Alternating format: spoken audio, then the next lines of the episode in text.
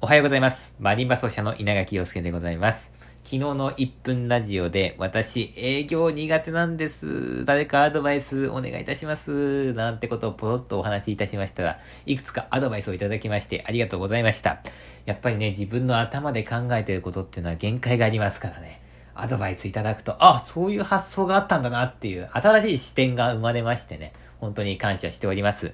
特にね、この1分ラジオはね、音楽家の配信では珍しいんですけども、音楽関係者以外の方が聞いてくださってるラジオということでね、ここがね、嬉しいんですよ。やっぱり私なんかはもう3歳とか4歳ぐらいから音楽をやってるとですね、友達とか先生がみんな音楽関係者なんで、あの、そうなっていくとね、同じような意見しか聞けないんですよ。なんでね、こうやってそれ以外のジャンルの方とね、少しでもこのラジオを通して交流できるってことがとっても楽しいです。